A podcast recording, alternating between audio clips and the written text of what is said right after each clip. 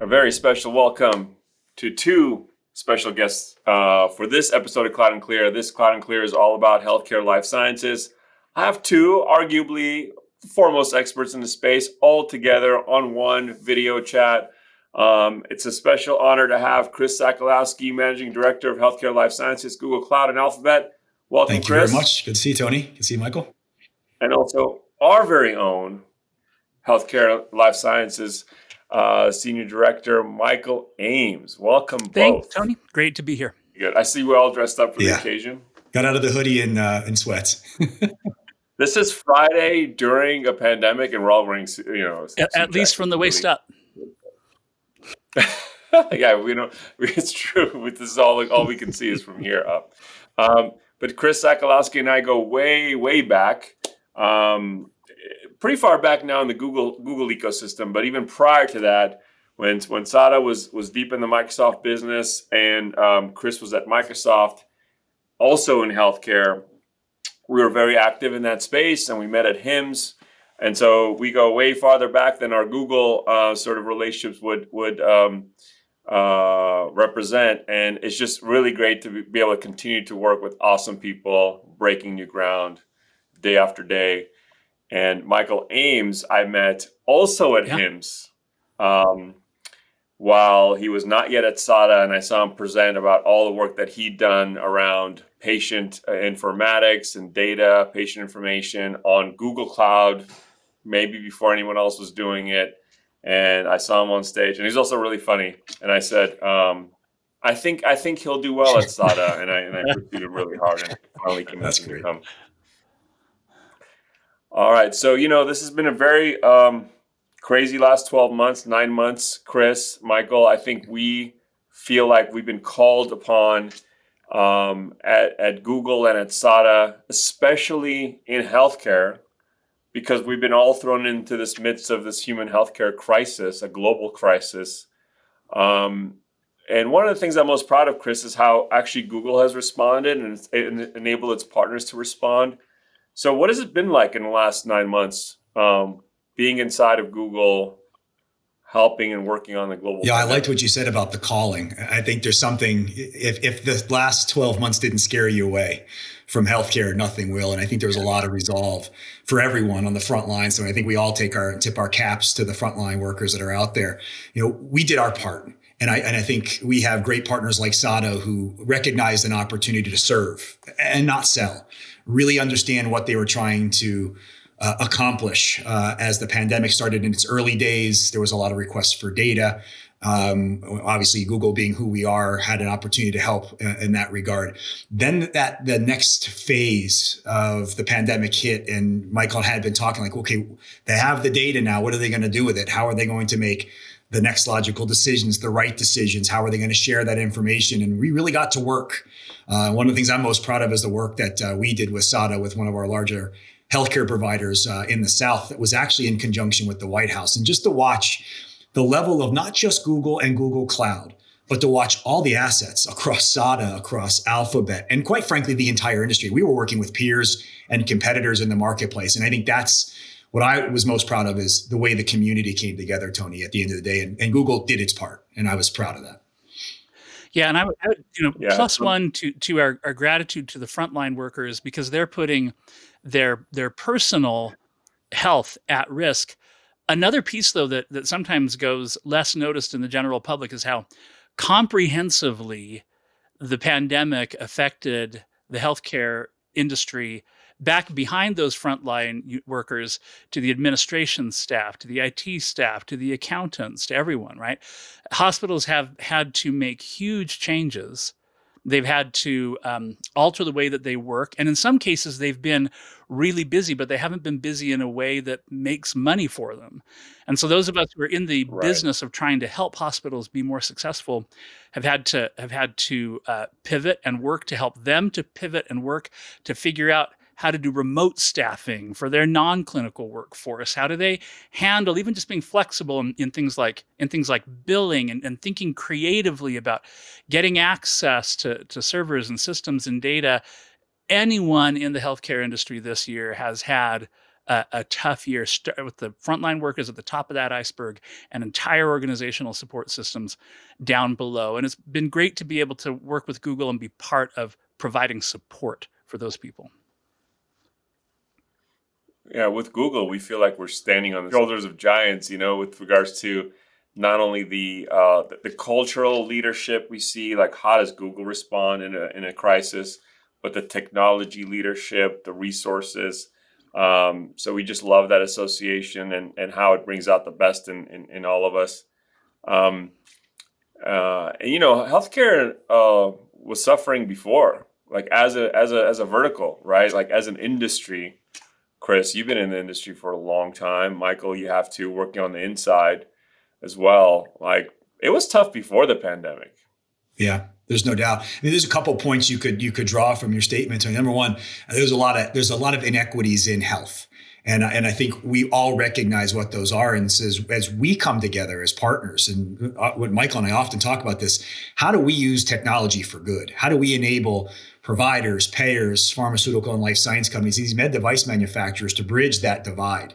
to drive you know the engagement across uh, what are today current inequities and chasms. Now the technology chasms are closing, and I think the pandemic did a lot of that. As Michael talked about, you saw a lot of these hospitals have to shift and rethink what their engagement model was. Right, they physically had to meet with many of their elective consumers and patients remotely or some blend of digital and physical. And so, you know, th- figuring what that would look like out, because not everyone has a home Wi-Fi and internet connection. And how would you work with public and private um, places to bring Wi-Fi to communities? How would you then, once you've got that, how do you partner with, you know, the the likes of Google and SADA and others to bring that digital framework uh, together? Like Michael said, so much changed on them but it wasn't changed necessarily for the better. It actually put more pressure on an already pressured system where profits aren't that great. And the way we're set up in the in, a, in the U.S. economy, uh, health is always under pressure, especially for our uh, our care delivery providers. And so,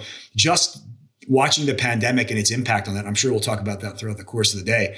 That's probably one of the greatest takeaways. Is what the pandemic did is it fundamentally pushed several of these conversational lines across a chasm right? That digital connection point, uh, how technology is used, these, these dig, this concept of digital front doors or digital entry points.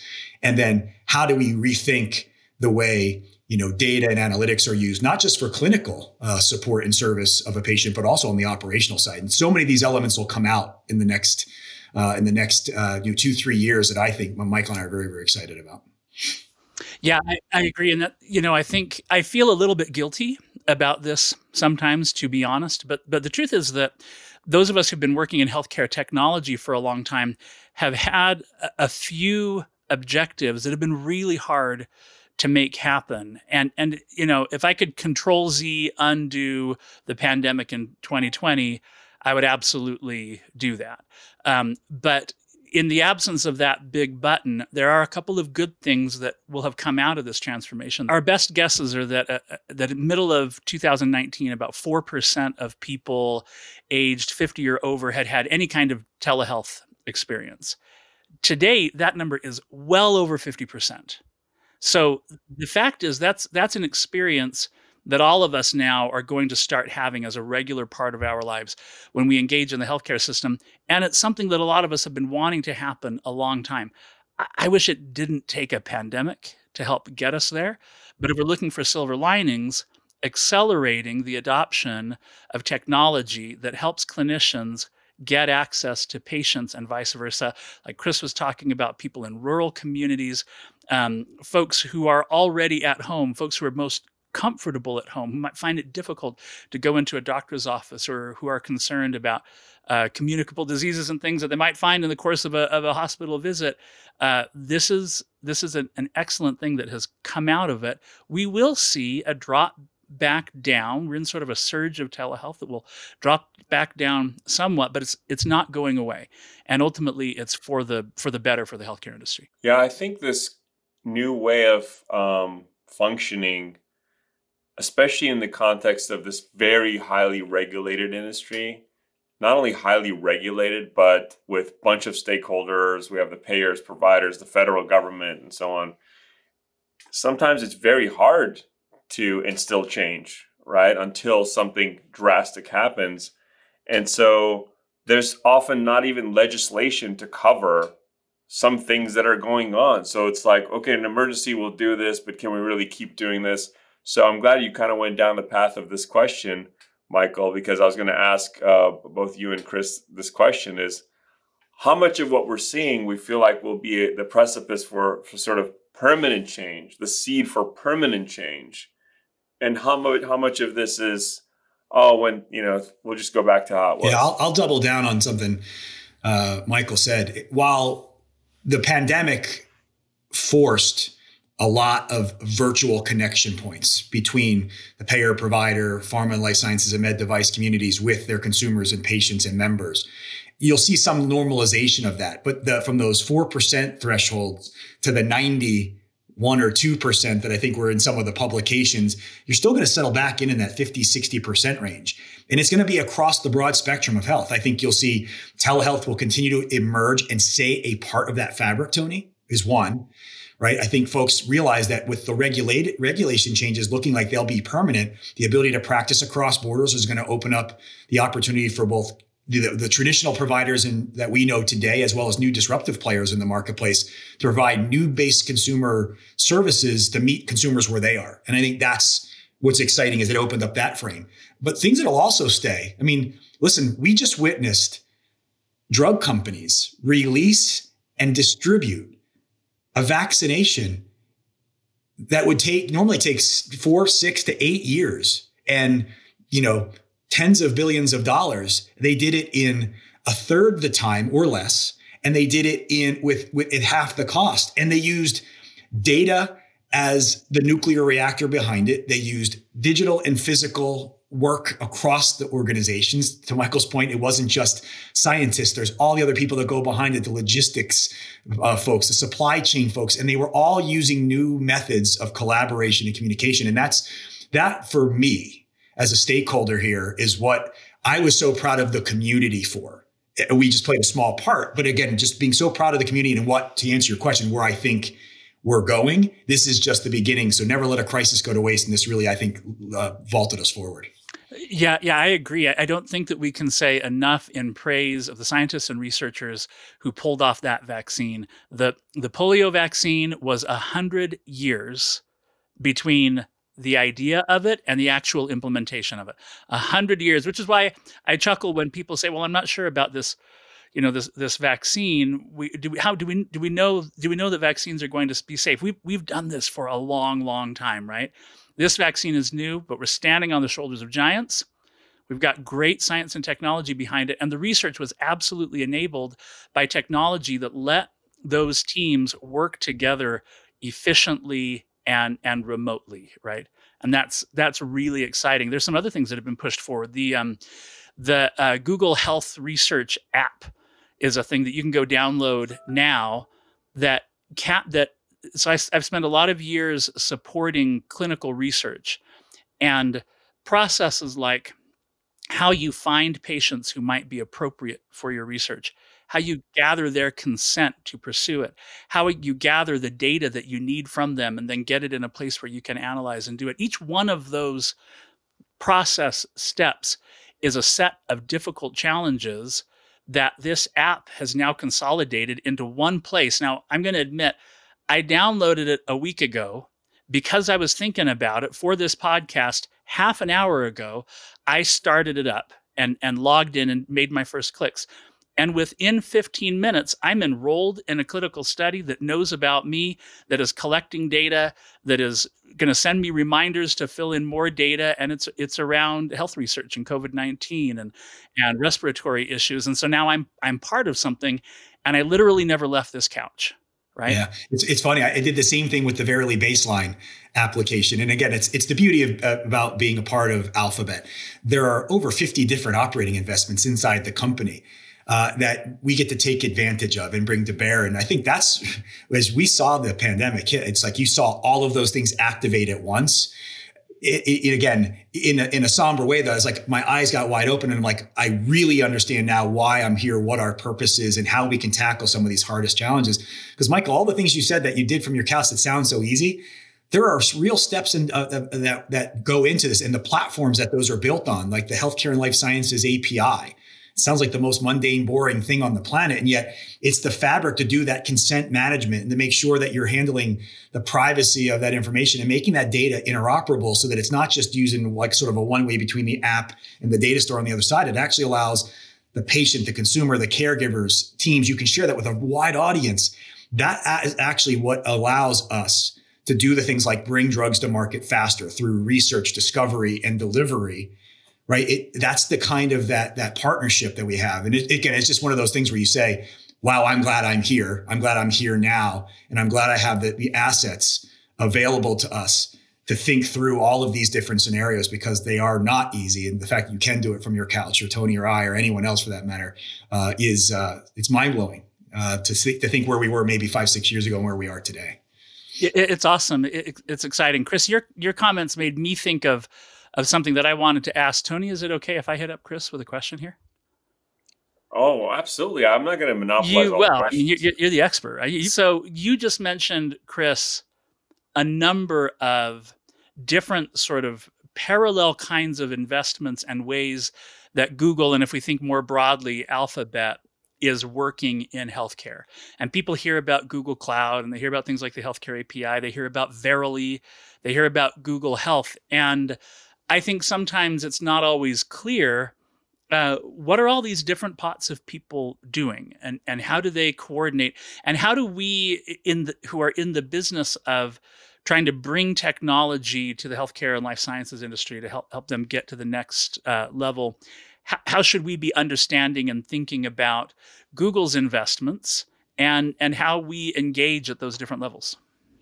Yeah, I'll speak it from a Google Cloud vantage point, but I'll also give you my my observations, uh, my aperture for all of Alphabet. First and foremost, without ever breaking open the semantic debate of what is a solution and what is not a solution, I view Google Cloud as a solution based platform where our job is to work at a platform level with our solutions to bring real life value to our customers and our partners and ultimately their customers and partners which could be the end consumer it could be it could be the, the government it, and it could be large pharma uh, the payer providers etc we work at that platform level uh, to bring all of that plumbing work that you need done. That's that layer. Think of it like a layer cake that's that first layer, and that's Google Cloud. And Tony, you used the word uh, sitting on the shoulders of giants. Guess what I get to do? I get to sit on the shoulders of a giant uh, known as Google with its hyperscale fabric, its hyperscale compute platform. And so I get to put not only the Google Cloud platform layer on top of that cake, I also get to put the healthcare and life sciences layer on top of that. So we start bridging from platform to solution platform right? Where we start to enable those types of connectivities, Michael, like we talked about, right? The ability to do natural language processing, the ability to ingest data and make it usable, the ability to drive insights. And then you start to layer on top of that alphabet, right? All of what alphabet brings, where they may have connected, fully baked chronic disease management um, programs end to end. And we will work across that stack. Or we might be working with one of our partners from a clinical trial, a virtual clinical trial perspective, and they bring that final layer of IP on top. The key is the ability to execute. We're very clear on our role. We're really clear on our role as an enabler, as a business partner. And so we look to remove the friction points as a platform provider, yet we understand and can execute on the full solution, both with first party and our third party uh, assets. And again, that's again what I'm so proud of and really why I chose to come to, to, to Google because it does have that deep reach, not just within Google, not just within Google Cloud, but across that entire Alphabet uh, ecosystem. And it's, it's a pleasure working with them every day. I, I tell you, it really is. Sometimes what it seems like from the outside is that you've got pieces of Google that are um, going for the moonshots, right? I remember several years ago when Verily was talking about contact lenses that would help with diabetes management. Things like I would say 99% of the healthcare industry is not doing and and doesn't have direct relevance to what most of us are doing but they sort of serve to help us to see what is possible if we get the data together if we have the right platforms if we have the right analytics if we have the right kind of outside the box thinking what can we actually do with it and so sometimes what we need is a little bit of inspiration and some of those things are coming out of other places within Google. Part of, I think, like you, what I enjoy about working with Google Cloud specifically is that's where the rubber hits the road. This is where we can actually build things. And it's not that we're not building things on Google Cloud that aren't, aren't equally exciting. We're working with a, a, company right now that is trying to do things like improve the accuracy of in home clinician patient visits. So, doctors who are visiting people who are, are shut up in their homes and they've, they've got to collect all kinds of information and data from them. Often they've got a big box of medicines. And it takes a long time to go through those one at a time and click or type them in and figure out how to, you know, make sure that you're accu- accurately capturing all of that data and and we're working with Google Cloud technology to let us pull out a, a pill box, put it in front of a camera on a mobile app, rotate that box around. We pull off that text using one Google, we, we, capture the image using one Google API. We pull off the text using another API. We process it through some standardized um, medical terminology processing capability on another API. And what we get out of the end is this structured, highly accurate view of all of the medications that this patient is taking without that clinician having to spend you know 20 30 minutes going through these one at a time it it seems in some ways mundane but then you take that and you multiply that across hundreds of thousands or millions of these visits happening in a home and you have now something that has a substantial impact on the quality and the efficiency of care for lots and lots of people right? So we, may be inspired by science fiction dreams, but then we can come to Google Cloud and like build stuff today that works and frankly without a lot of lines of code in order to show those listen that's where we put our flag in the ground michael absolutely. I mean listen history right has uh, innovation has zero reverence for your history zero right? In order to stay an innovator you have to innovate. It is a fact. And so one of the one of the reasons why Google does what it does, why Alphabet does what it does from an innovation perspective is to bring the art of the possible to the table. Now, by the way, with that same comes a healthy irreverence for failure because you're seeking the learnings, not necessarily the product on the output. And so when I'm working with customers every day, they, they, always ask, like, how should we think about working with you and with your partners like SADA, who seem to be focused on the ready and the now with an eye towards the future versus how would we work with other divisions? And what we always say is, listen, we were, we were brought here.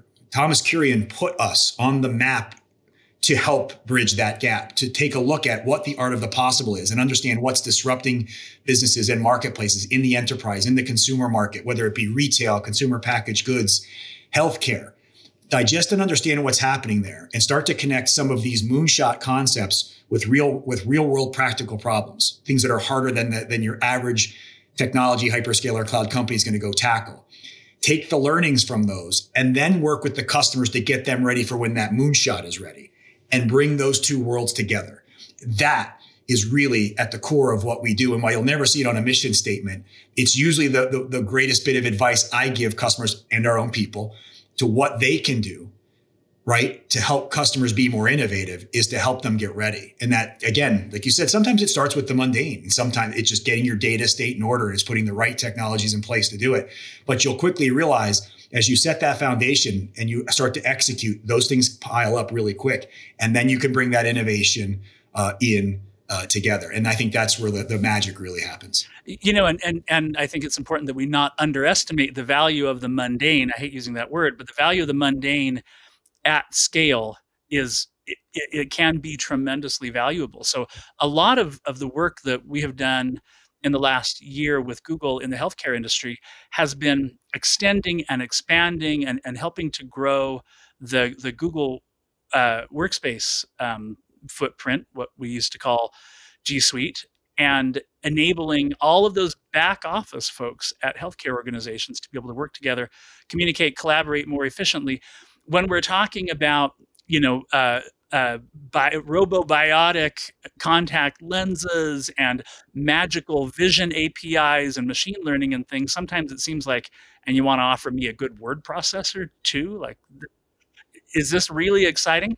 But but those are the things; those are the fundamentals that enable these organizations to innovate. Again, going back to the vaccine, all this vaccine study and development was for the most part not done with a bunch of researchers looking at each other in conference rooms. They were in their own homes, like the three of us are today, collaborating online like we are today with documents and spreadsheets and cloud based databases and everything else to enable what then was this transformational biomedical breakthrough built on mundane pieces of technology simply deployed built really well and and deployed at scale so there, there's nothing that we do that i think ultimately doesn't have that really exciting sort of innovation impact yeah. I love to steal this quote from Thomas. And I, well, he wasn't applying it to workspace specifically. He's like, I care very little about what's happened in the past. And what he was really pointing to is the, the, the, the market leads or lack thereof that others have in any one category, whether it be cloud, uh, office collaboration suites, or otherwise. When you look at the, the technology, the artificial intelligence that's being applied to a modern, the, the new way of working today, like you said, the, the disconnected, uh, clinician or researcher, the fact that they're working in groups and they're doing so virtually, the fact they're doing across continents and globes with hundreds, if not thousands, of patients and cohorts and consumers in the mix of the collaboration.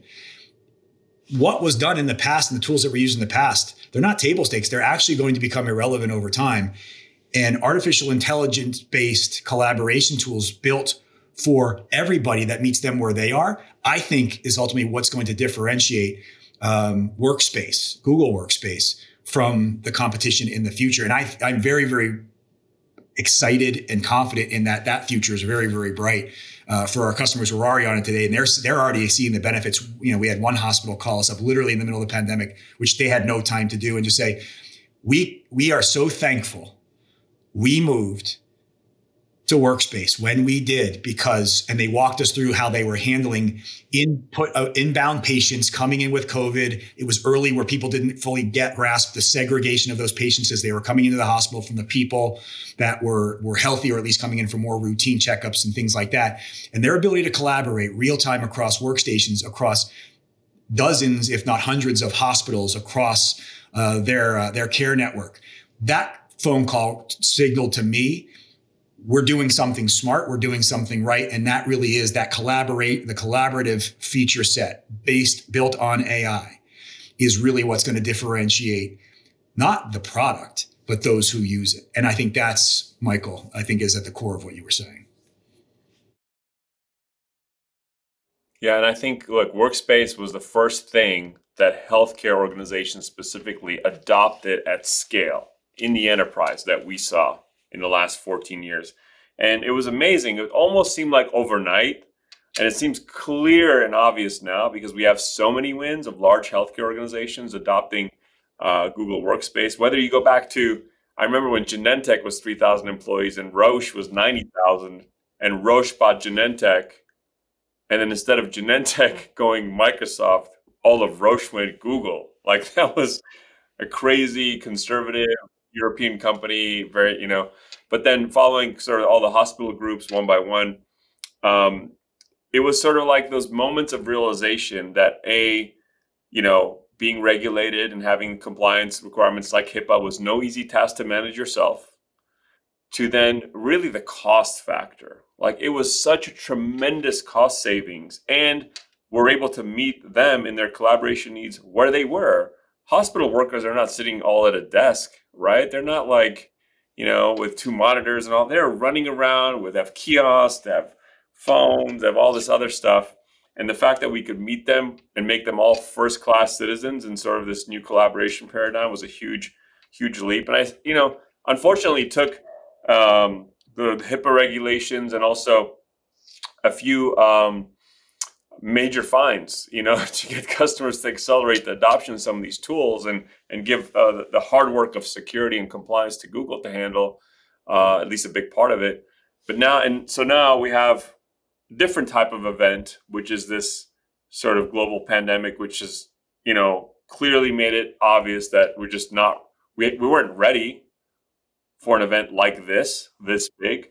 And so, how do we then get all these healthcare organizations, payer, provider, life sciences, to um, to approach these things that we're doing as an experiment right now, to accelerate them into production, because they have to realize like they now know they must be prepared for for anything. It's funny. There was a, there was a How do quote, do Tony. Um, it was a LinkedIn post. Uh, Dr. Farrugia from the CEO of, of uh, Mayo put it out there, and, I, and I I've used it so many times since then. I hope he doesn't mind. I probably owe him, owe him some copyright fees somewhere in here. But I, I, will tell you what I saw in that note. He was basically, as a CEO, my job was to, used to be, you know, to push us forward, to look forward.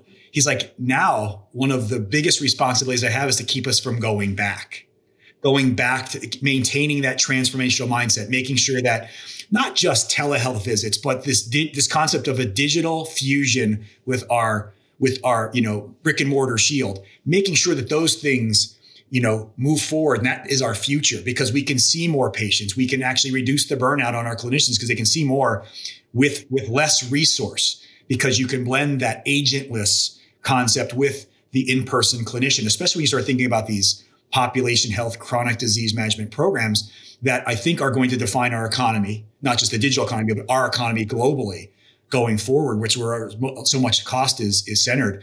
Hearing him say that both on the video and then again reading it in hard print as the CEO. Keep, my job used to be just to take us forward, to set a vision. Now it's to keep us from going back. Very well. That to me really yeah. crystallized um, the role and the mindset of, of, of, future leaders, both today and, and, and tomorrow. Yeah, because inertia is a powerful thing as well in the other direction, yes. like that uh, the the sort of recoil is is uh, is a real thing, and and I'm glad he's thinking like that because it's very easy to settle back down to status quo. But I think that's exactly the mindset that's gotten healthcare kind of where where where it has been in the past.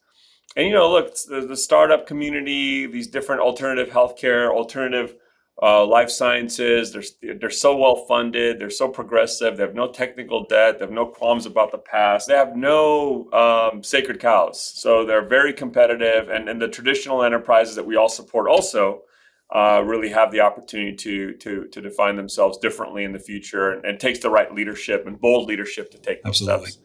Now, in, in our sort of um, way way way out of the podcast, I want to ask you both two two questions. One is what you're most proud of in the last uh, nine nine to twelve months, and what you're um, excited about in 2021 the most as sure. well.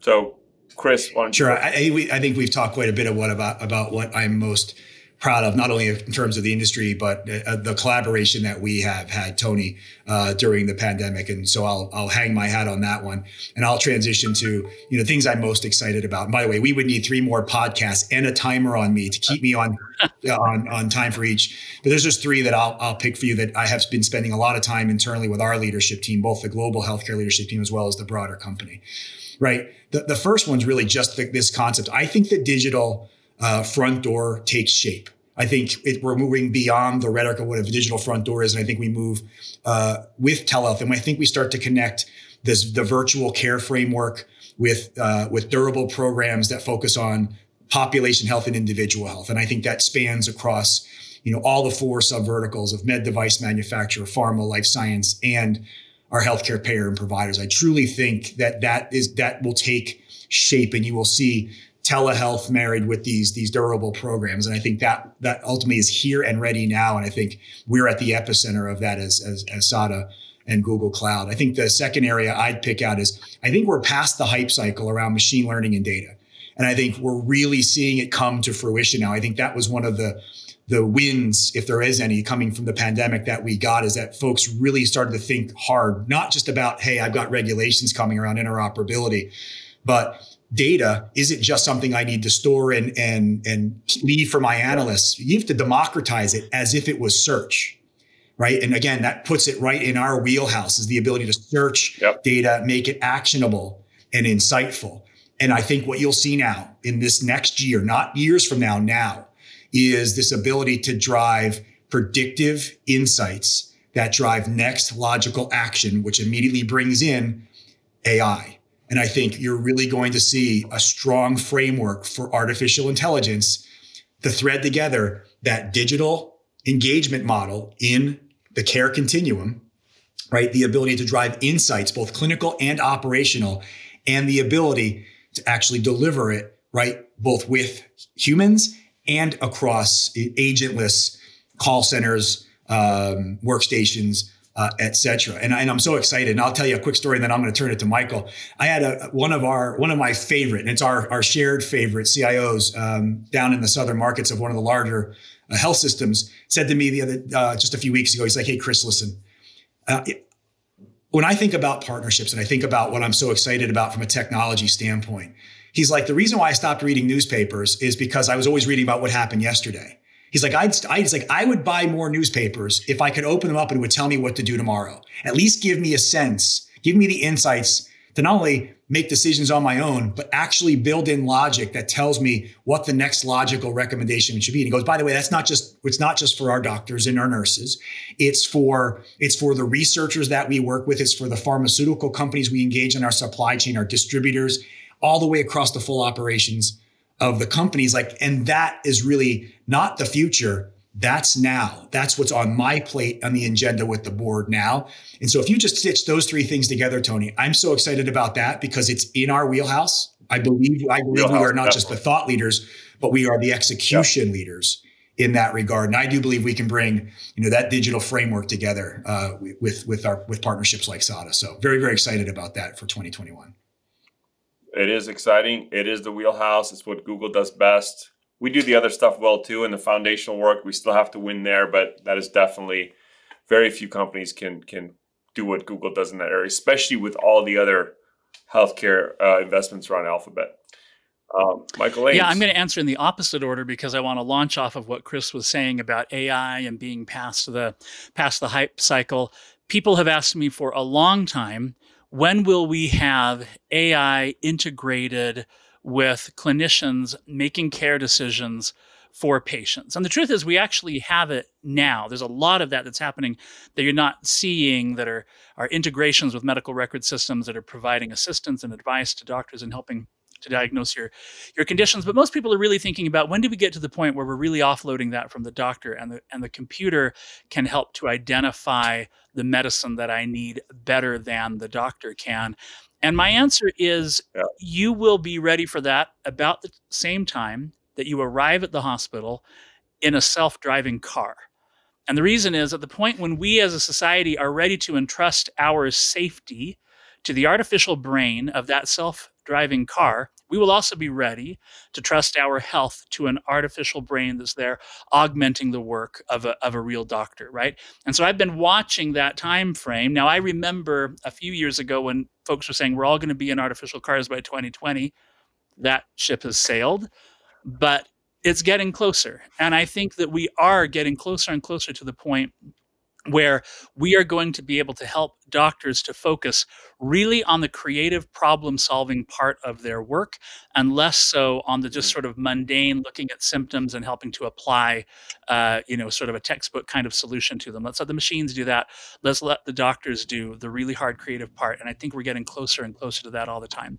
And that's exciting. yeah, and Michael, you certainly are seeing it in, in in the payer side right? You're, you're seeing they're, they're, they're letting the computer, they're letting the machine learning algorithms and the artificial intelligence making decisions on claims to yeah. lower the cost of the claim. You don't need a human being to reason over whether this, you know, this uh, treatment should be approved or not approved, especially when it's specialty. And so we're, that those partnerships that we have with some of the larger payer systems out there, I think is really going to pay dividends in terms of the impact on the GDP. And you see the same thing in drug yep. discovery. They're letting the computers cull through all of that data, all those medical journals, those hundreds of thousands of years of worth of data that they've compiled and say, bring back the most relevant information to me. You're not displacing the data scientist, the doctor, or the, the claims agent. You're just making them more efficient because they can deal with the hardest cases while the ones that should just be reasoned over quickly, we can get into that rhythm. And I think that's ultimately where we really will have the biggest impact on the economy, Michael, no doubt. Yeah, yeah, love it, love it. I think that's a great example. Then, Tony, to your first question about what what am I most proud of?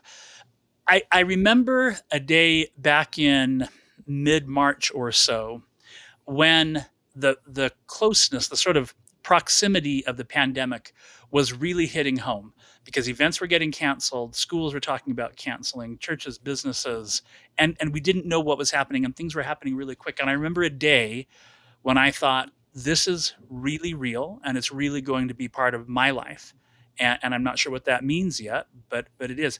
And it was literally the next day that I got pulled into calls at SADA and Google on a number of immediately forming and pressing transformational initiatives that we were going to start pushing through in order to try to bring forward some help and some response to this pandemic. It was 24 hours before the idea hit me we have a problem here. And when this ecosystem that I'm a part of had completely aligned around, let us see what we can do here to help. And at no point in those conversations for the months that followed was the conversation in any way the sort of cynical let's see how we can use the pandemic to figure out how to drive business. It was always, as Chris said, service before yeah. sales. It was always a sense of what is the greater good that we can do? How can we take this magical technology that we've got at our disposal and put it to use to try to help this human race make it through this entirely unplanned biological disaster? And, and I am so proud to be part of an organization and an ecosystem and an industry that is set up around that. Let's figure out how to do what is right because we have the power to do it. Couldn't have said it any better. Very well said. Very well put. It's exactly why we wake up excited every single day that we get to have an impact, uh, work alongside with like minded people with a similar culture and vision and with just amazing capacity to deliver value. And that's everything that we get out of our partnership with Google Cloud. And um, Chris, I mean, all the work in healthcare, life sciences, Michael, you know this too. This is GDP impacting work, and it's it's uh, healthcare outcome impacting work. And look, in this country, in the U.S., you know, we have a lot of work to do, and um, and and the the trick is getting the right value to the right decision makers at old, sometimes conservative organizations to sort of let us do the work. But I think it's never been more compelling. It's never been easier, and it's never been um, as safe to uh, to go on this journey with us and with Google Cloud, especially with the leadership from Thomas and Rob and everyone else that um, that supports our vision every day and the investments required to keep going. So um, I want to thank you all for being thank my you. guests, Chris Sakalosky, Michael Ames. Always great to have two guests. It's rare, but you know, definitely changes the conversation and makes it uh, a lot, lot more exciting. And um, it was a great pleasure. Look forward to a great 2021 together. And um, thanks for last year, and, and uh, a lot more, a lot more to come this year and in the future. Thanks, thanks, Chris. A lot of fun. Thank you both. Thank you for listening to Cloud and Clear. Check the show notes for links to this week's topics, and don't forget to connect with us on Twitter at Cloud and Clear and our website, sada.com. Be sure to rate and review the show on your favorite podcast app.